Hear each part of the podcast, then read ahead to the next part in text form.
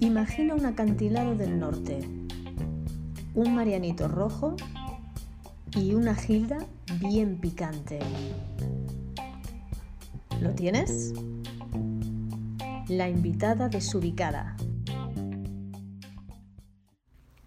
Hello mis queridos desubicados, ¿qué tal estáis? Bienvenidos a mi acantilado un domingo más. Hoy María José Morata es la protagonista de este track ella es una de las más fieles seguidoras de este podcast desde el principio.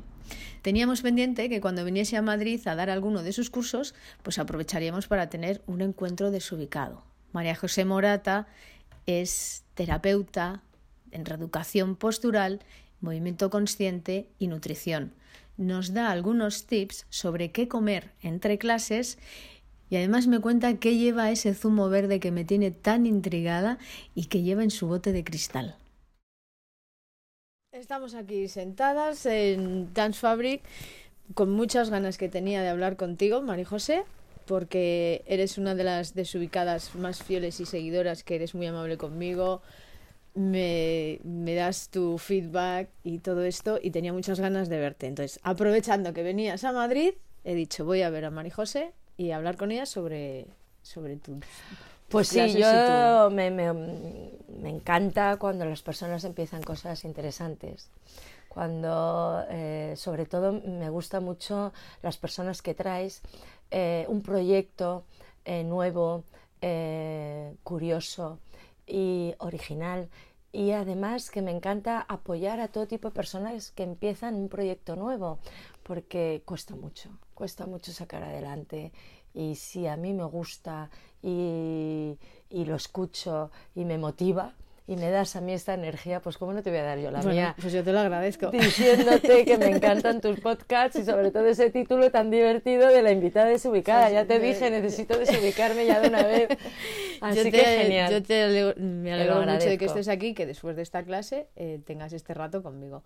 Eh, Cuéntame sobre lo que tú haces, movimiento consciente, reeducación postural. ¿Cómo es una clase tuya? Bueno, mis clases eh, está dirigida a todo tipo de problemas físicos, tanto dolor muscular como patologías. Em, yo vengo del mundo de la danza, ex bailarina, bueno, no me considero ex porque me considero toda la vida bailarina, pero bueno, me tuve que retirar por, por problemas, de patologías graves, bueno, graves porque me querían operar, están muy desgastadas, tengo hernias discales. Mm. Entonces, pues llegó un momento a los 35 años que me tuve que retirar pero gracias a ese movimiento de toda una vida encontré estas clases a través de que el traumatólogo pues me dijo que tenía que quedar en una silla de ruedas y si seguía bailando y entonces salí bastante desesperada. Pero esto es algo que siempre decían, te interrumpo, los traumatólogos, porque yo tuve una lesión en la rodilla y yo era como, ¿vas a dejar de bailar? Sí, Opérate. Sí, siempre. Siempre dicen esto, yo no sé. Y es, curioso porque eh, luego es cierto que vienen médicos a mis clases, menos mal, pero ha sido a través de pacientes suyos que han ido y han visto cambios. Y son mm, mm, eh, profesionales con mente abierta. Luego hay otros médicos que no me sabe mal, pero hay médicos que, bueno, que a lo mejor, oye, solamente diciendo esto, pues, pues no sé por qué, pero considero que, que la unión de todos los profesionales, cada uno en lo suyo, podríamos hacer mucho más que no quedarte al final en una silla de ruedas, porque considero que nadie, a no ser que tenga una rotura o tengas una cierta edad y no te hayas movido en toda tu vida, que sí acabes en una silla de ruedas. Pero el cuerpo es movimiento, es un vehículo y hay que saberlo tratar. Y esto es lo que a mí me, anda, me ha dado esta profesión, segunda profesión, que la amo profundamente, porque es una gran satisfacción primero verte a ti misma, cómo, te has, cómo me he recuperado y poder entregar esto que a mí me ha llegado en la vida, poder entregar a los demás cuando veo que les duele y están desesperados como estaba yo y que no pueden hacer nada. Cuando a mí me pasó esto, pues tuve una formación con otra ex bailarina que se retiró. Eh, yo, yo, vivo en Cataluña, en Girona, y esta mujer pues está en Barcelona y mm, me formó. Eh, me, formó a saber hacer una serie de movimientos desde la base básica de la danza clásica, pero yo veía que me faltaba algo más, como colocar mejor las articulaciones. Y bueno, cuando tú estás buscando y estás preguntando, pues te vienen las personas. Entonces llegó otra ex bailarina. es que al final la danza siempre ya. es bestial. y para mí la danza es siempre, porque el cuerpo es movimiento.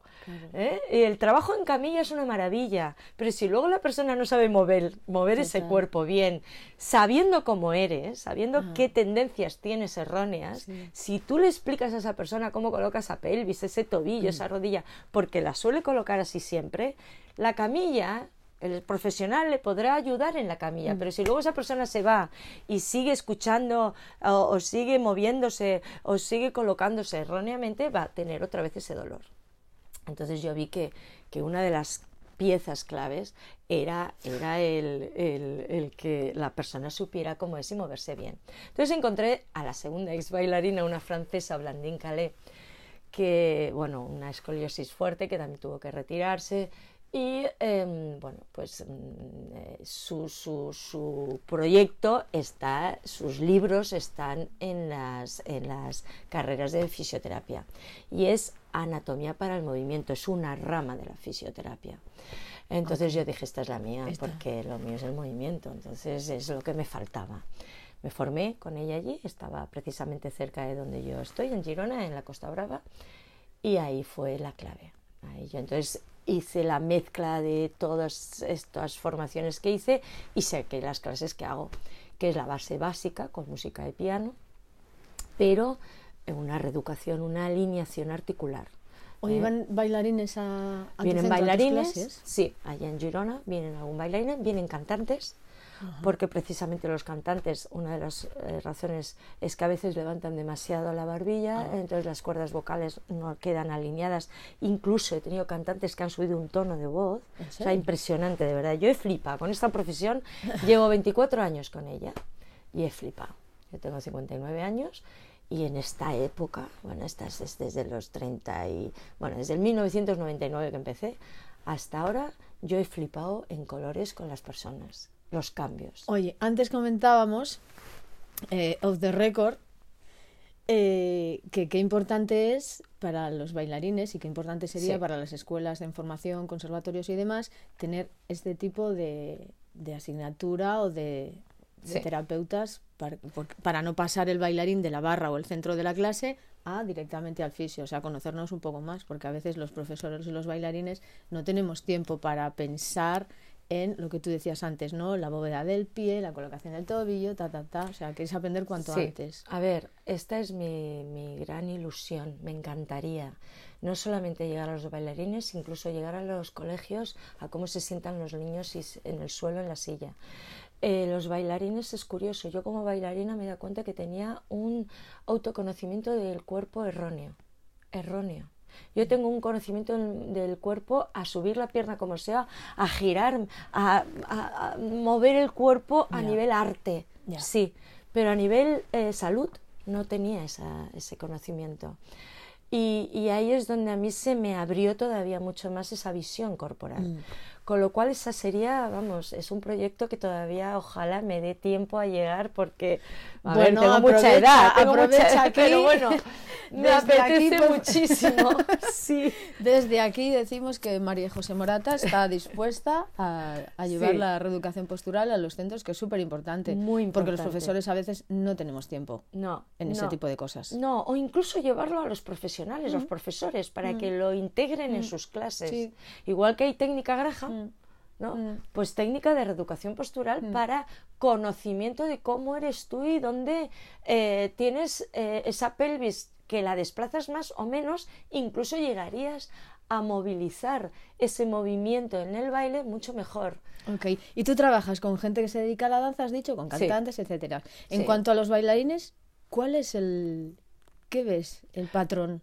Bueno, el bailarín evidentemente mm, enseguida reacciona. Hombre, es experto en su cuerpo. ¿Y cuál es, la, descolocación que tiene? ¿Cómo está desubicado? Bueno, por ejemplo, una lordosis, una pronunciación de la lumbar. ¿Esa es la más típica? Esa es muy típica. Y luego también la gran abertura en, el andeor.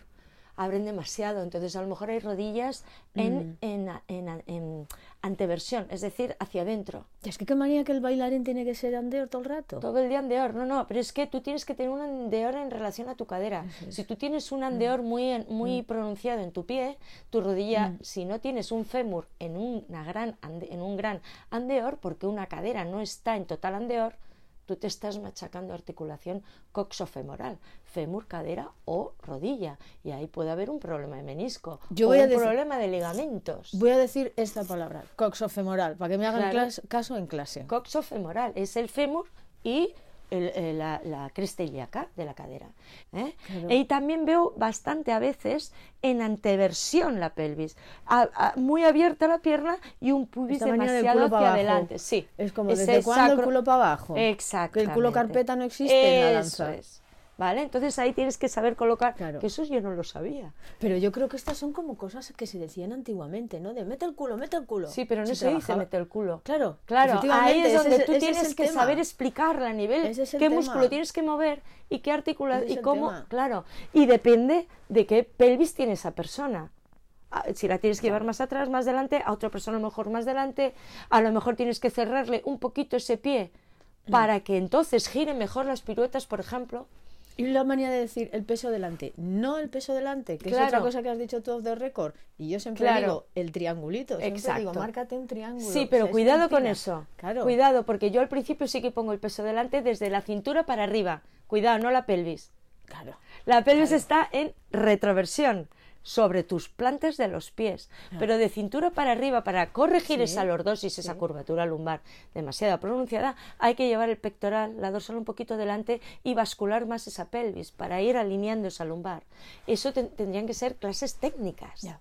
No de baile, técnica Claro. pura y dura. Ahí a veces sí es cierto que los profes no tenemos tiempo. Y yo entiendo que también mis maestros no lo tenían con nosotros. No, no, nosotros Era nunca una cosa que aparte tú Claro. te tienes que ir al gimnasio, Sí. te tienes que ir a potenciar aquello que necesites, ¿no? Sí, pero luego curiosamente no sabemos los profesores de danza a veces nos faltan una serie de conocimientos Totalmente. que lo pillamos al vuelo cuando te los dan Estoy de acuerdo. y ahí lo puedes totalmente integrar. Mm. en tus clases de danza.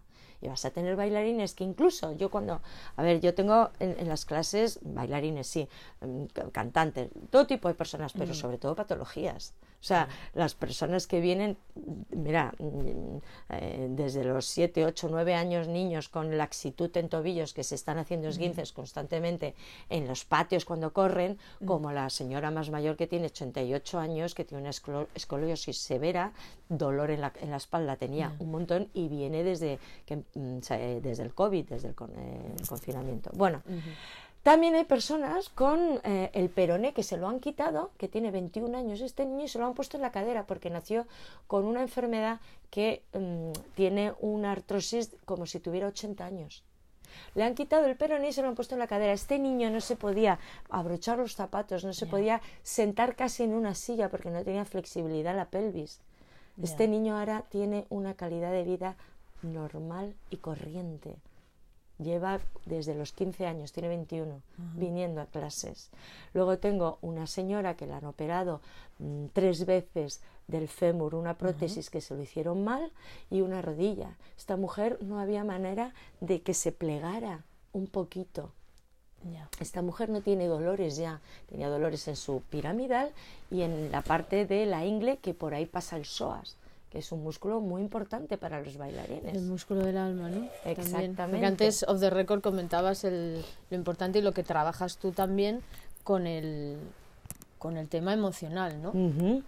Y tú Sí. también comentabas de la lesión que tú tuviste con tu columna en, Sí, en un la, emoción es clave, porque yo cuando empecé con mis problemas de columna, eh, todo empezó cuando murió mi padre de repente. Yo empecé a tener dolor en la lumbar, pero yo, era- yo pensaba que era por las horas que ensayaba, porque al día siguiente al tener un vehículo joven me levantaba y estaba bien otra vez. Me empezaba a doler al cabo del, del día, ¿no? Ahí empezó todo. Pero eh, la emoción es clave. Yo tengo personas que están muy bien, que incluso han venido por un problema, que se encuentran muy bien y de repente empiezo a notar que les pasa algo en las clases. Y empiezan a decirme que les duele otra vez o otra zona. Entonces les pregunto, ¿ha pasado algo? Me dicen, o me he divorciado, o he cerrado mi negocio, Yo empecé solo con las clases de, rehabilitación, recuperación, rehabilitación.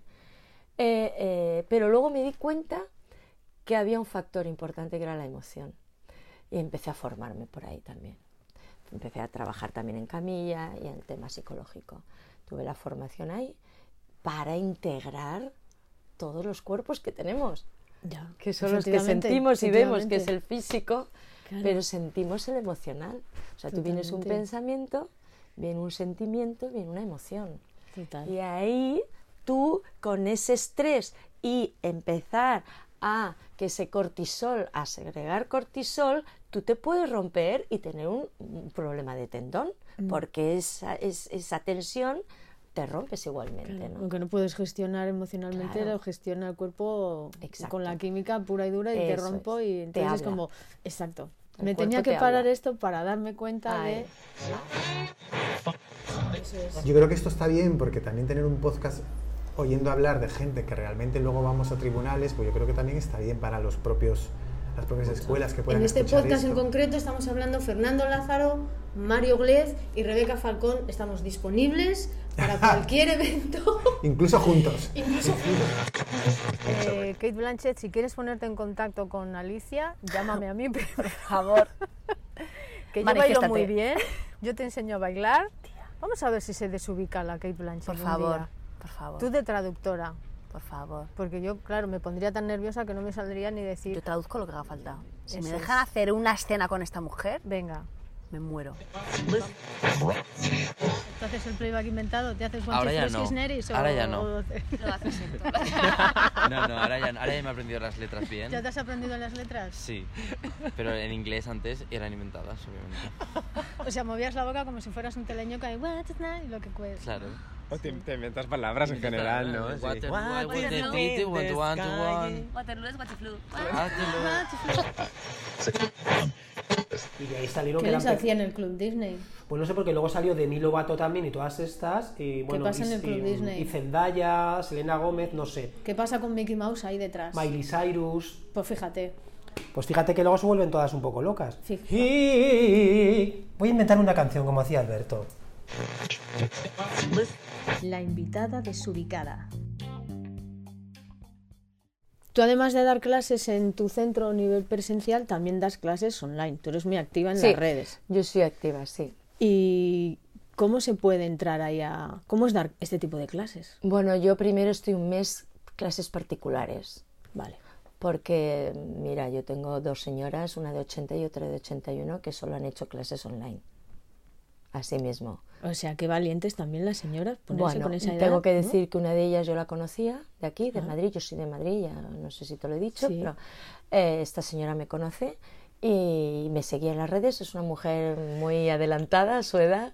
Total. Me seguía y entonces un día me llamó. Yo ya había, eh, yo le dije, oye, pues Carmen, empezamos. Y curiosamente trajo a a una amiga que no me conocía, otra señora de 80 años.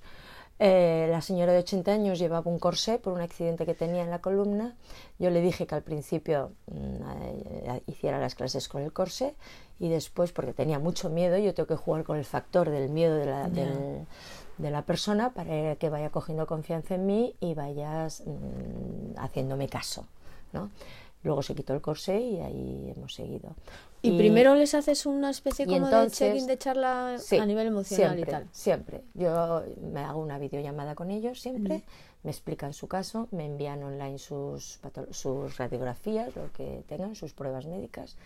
Y yo luego ahí pues eh, ya les digo, mira, vamos a empezar con un mes o las clases que necesites particulares y luego yo ya te integro en el, en el grupo. ¿eh? Y ahí empezamos y oye, yo he flipado, pero es que es así, he flipado con los resultados online, porque mm, todos nos hemos tenido que reinventar después del COVID y evidentemente todos los alumnos presenciales que yo tenía en el confinamiento de no salir de casa, Sí. empezó ahí todo con ellos. Ah, Hubo algunos que no se atrevieron, pero la mayoría fue muy curioso porque los llamaba y les decía cómo lo tenían que hacer para que aprendieran a utilizar eh, internet o- Sí. y se conectaran y ahí empezamos eh, desde casa en el confinamiento. O sea, yo pude seguir facturando en mi negocio. Sí. Y eso fue muy importante. Y a partir de, de ahí yo hacía las clases online y como se integraban amigos, ahí yo a esos amigos Mm. que lo hacían de cualquier manera, Mm. yo, lo, yo no les cobraba, Ajá. ¿vale? Pero yo hacía una vez a la semana una clase por Instagram gratuita, en directo a todo el mundo, para estas personas, para que entendieran lo que trabajábamos y cómo lo hacíamos. Como estábamos todo el día en casa, pues me Eh, sí. pues decidí, eh, bueno, pues esto. Y eh, hago esa visita, ya te digo, a las personas que empiezan, hago un mes eh, particular, después ya se integran.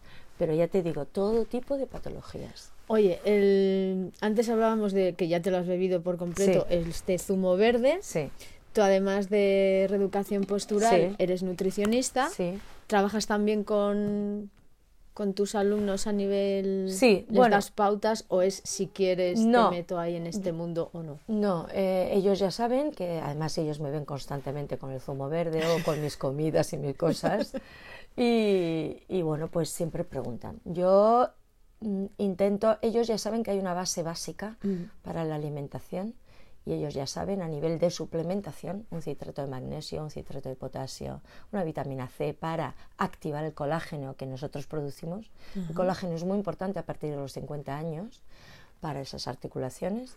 Es muy importante la- vitamina D3 con K2, si no tienes problema con el sintrón, si tomas sintrón entonces no. Todo esto lo saben ellos. Yo lo explico en general. Ah. Y yo, yo en las clases les doy unas pautas de alimentación para que tengan básicas. ¿Y aparte Porque- trabajas como y aparte, nutricionista? Sí, y aparte trabajo, yo tengo en mi estudio, en el centro de terapias mío, tengo la sala, más luego eh, el, el estudio donde tengo ahí la camilla, y cuando veo que alguien tiene algo más grave, un, hel- un helicobacter, o ostras, que tengo problemas digestivos que me inflo, o lo que sea, o me duele demasiado la rodilla y no acabo con las clases, pues trabajo en camilla también Ok. les doy hora. Pero yo intento que ellos se Sí, responsabilicen a través de lo que yo les digo, pero cuando es un caso importante, evidentemente hay que tratar bien eh, ese, ese problema, ¿no? Entonces es cuando les doy hora. ¿Y qué, qué tiene ese zumo verde? Este ¿Qué zumo tenía? verde- Porque ya, está, ya te lo has liquidado. Vale, a mí, lo, a mí lo que me gusta mucho es, sí que hay que alimentarse bien, pero Sí. también hay que limpiar el cuerpo. O sea, tu, tu cuerpo es tu casa, tu casa la limpias. Sí. Pues eh, tenemos la manía el ser humano de no limpiar nuestro intestino, de no detoxificarnos. Mm.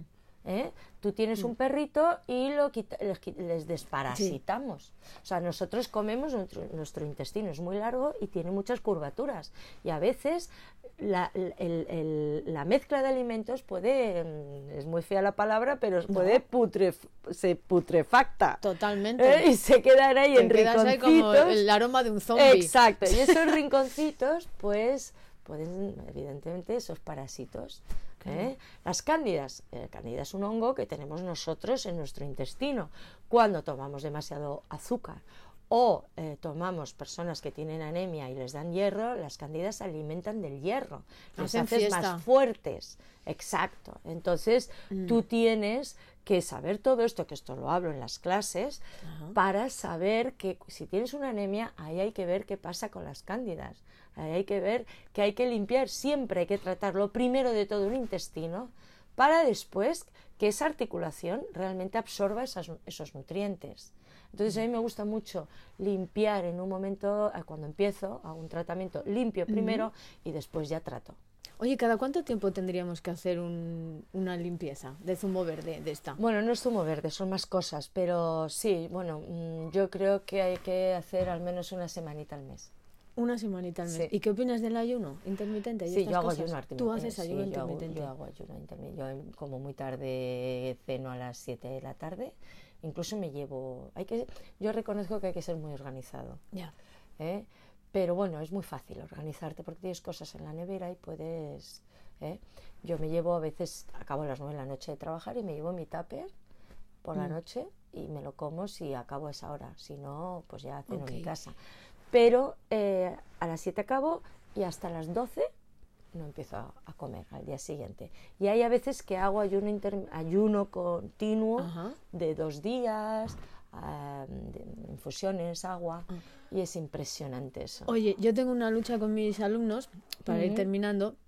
Eh, de entre clase y clase eh, que se ponen a comer un poco de todo. Eh, queridos alumnos desubicados, mis queridos minions, María José, que es gran profesional y conocedora del medio, diles qué pueden comer a los bailarines entre clase. Bueno, primero el sistema digestivo tiene que tener su descanso.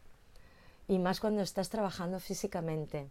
Si tú empiezas a trabajar físicamente, sí, tómate un zumo verde, que ahí, eh, pues yo qué sé, no lo sé cuándo empiezan las clases, pero a media mañana, tú cuando te levantas, pues te tomas eh, tu, tu agua con limón, eh, puedes tomar pues clorofila, que eso es muy bueno, también unas gotitas, y, y, bueno, si te quieres tomar un café, pues te lo tomas. Si puede ser solo, mejor, porque ahí no corta el ayuno. El café solo no corta el Ajá. ayuno.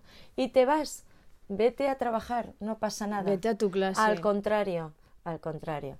Haces una clase, o si vas a tener una clase fuerte, vale, pues tómate un zumo verde. Apio, eh, hojas verdes, mm, una manzana verde o una pera conferencia para darle poco hidrato de carbono y no se convierta en azúcar. Eh, le pones semillas de lino y semillas de, china, de chía trituradas, que eso le, le da su grasa para tus neuronas en tu cerebro. Oye, yo no machaco la chía. Sí, ¿No son la siempre. chía- no, la cariño, chía no, siempre, macha- siempre, siempre. Te compra- si tienes un molinillo de café y si no te lo compras, las Me acabas de trituras. dejar seca, pues yo he hecho las semillas No, así. eso es para ir al baño, Arrea. ¿vale? Siempre trituradas, siempre. Ahí O sea, yo absorbes. así tal cual en el agua. No, no. Y, mm, y bueno, pues mm, le tomas eh, cilantro, es importante tomar eh, cilantro triturado en ese batido porque es un quelante, con lo cual para los metales pesados y para los parásitos y sobre todo para las cándidas, eso es muy bueno, los atonta y los va debilitando. No hay nada que más debilite a parásitos cándidas que hojas verdes, que lo verde. Vale, pues queridos desubicados, cualquier parásito tenga dos patas, siete, ocho, o esté en el intestino o en el piso de arriba, a por el Exacto. zumo, ver- zumo verde. Es. Eh, María José, estoy encantada de haber Ay, charlado contigo. sí. Además te veo muy guapa con este pelo. La última vez que nos vimos tenías el pelo más largo Ay, no me y tenías una coleta. Ah, puede ser. Puede Y, me gusta mucho cómo te queda ese pelo. Sí, yo he llevado mucho el pelo corto, pero no sé qué pasa, de los 50 a los 60 que te da por tener pelo largo. Y ahora ya que estoy casi a los 60 he dicho, a la mierda. Y me, pone- me corta porque me encanta. Oye, vamos a dejar ya la charla porque te están esperando Sí, me tus están alumnas. esperando, sí. Eh, ¿qué, es lo que quieres decir? Termina como quieras este podcast. Bueno, pues nada, sí. La seguidora más fiel. Ay, Me cago en 10. Pues eh, los bailarines, cuidaros, que no lleguéis a que tengáis que dejar vuestra profesión. Cuidaros tanto a nivel por dentro como por fuera. Es genial que, que- que, eh, bailéis y si os cuidáis a nivel articular vais a bailar mucho mejor. Venga, va, cuidaros, Y chicos. zumo verde entre clases. Por- eso, sí, zumo verde entre clases. Pues gracias. Gracias a ti. Y a vosotros, mis queridos desubicados, muchas gracias por estar ahí un día más. Que tengáis un muy feliz domingo y recordar que el Marianito Rojo y la Gilda va de mi cuenta. Un beso y agur.